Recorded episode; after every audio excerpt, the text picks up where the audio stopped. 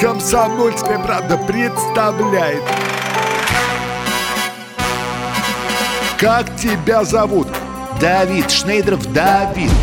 Почему тебя назвали Давидом? Мама говорила, что звезда родилась. Давид, мы делаем тебе предложение, от которого невозможно отказаться. Синяя или красная таблетка? Я возьму большой куш. Окей, тогда ты пустишься во все тяжкие. Мы всегда платим долги. Самые лучшие фильмы и сериалы по субботам в 9.00 с Давидом Шнейдеровым. Целых два часа смотрим кино по радио.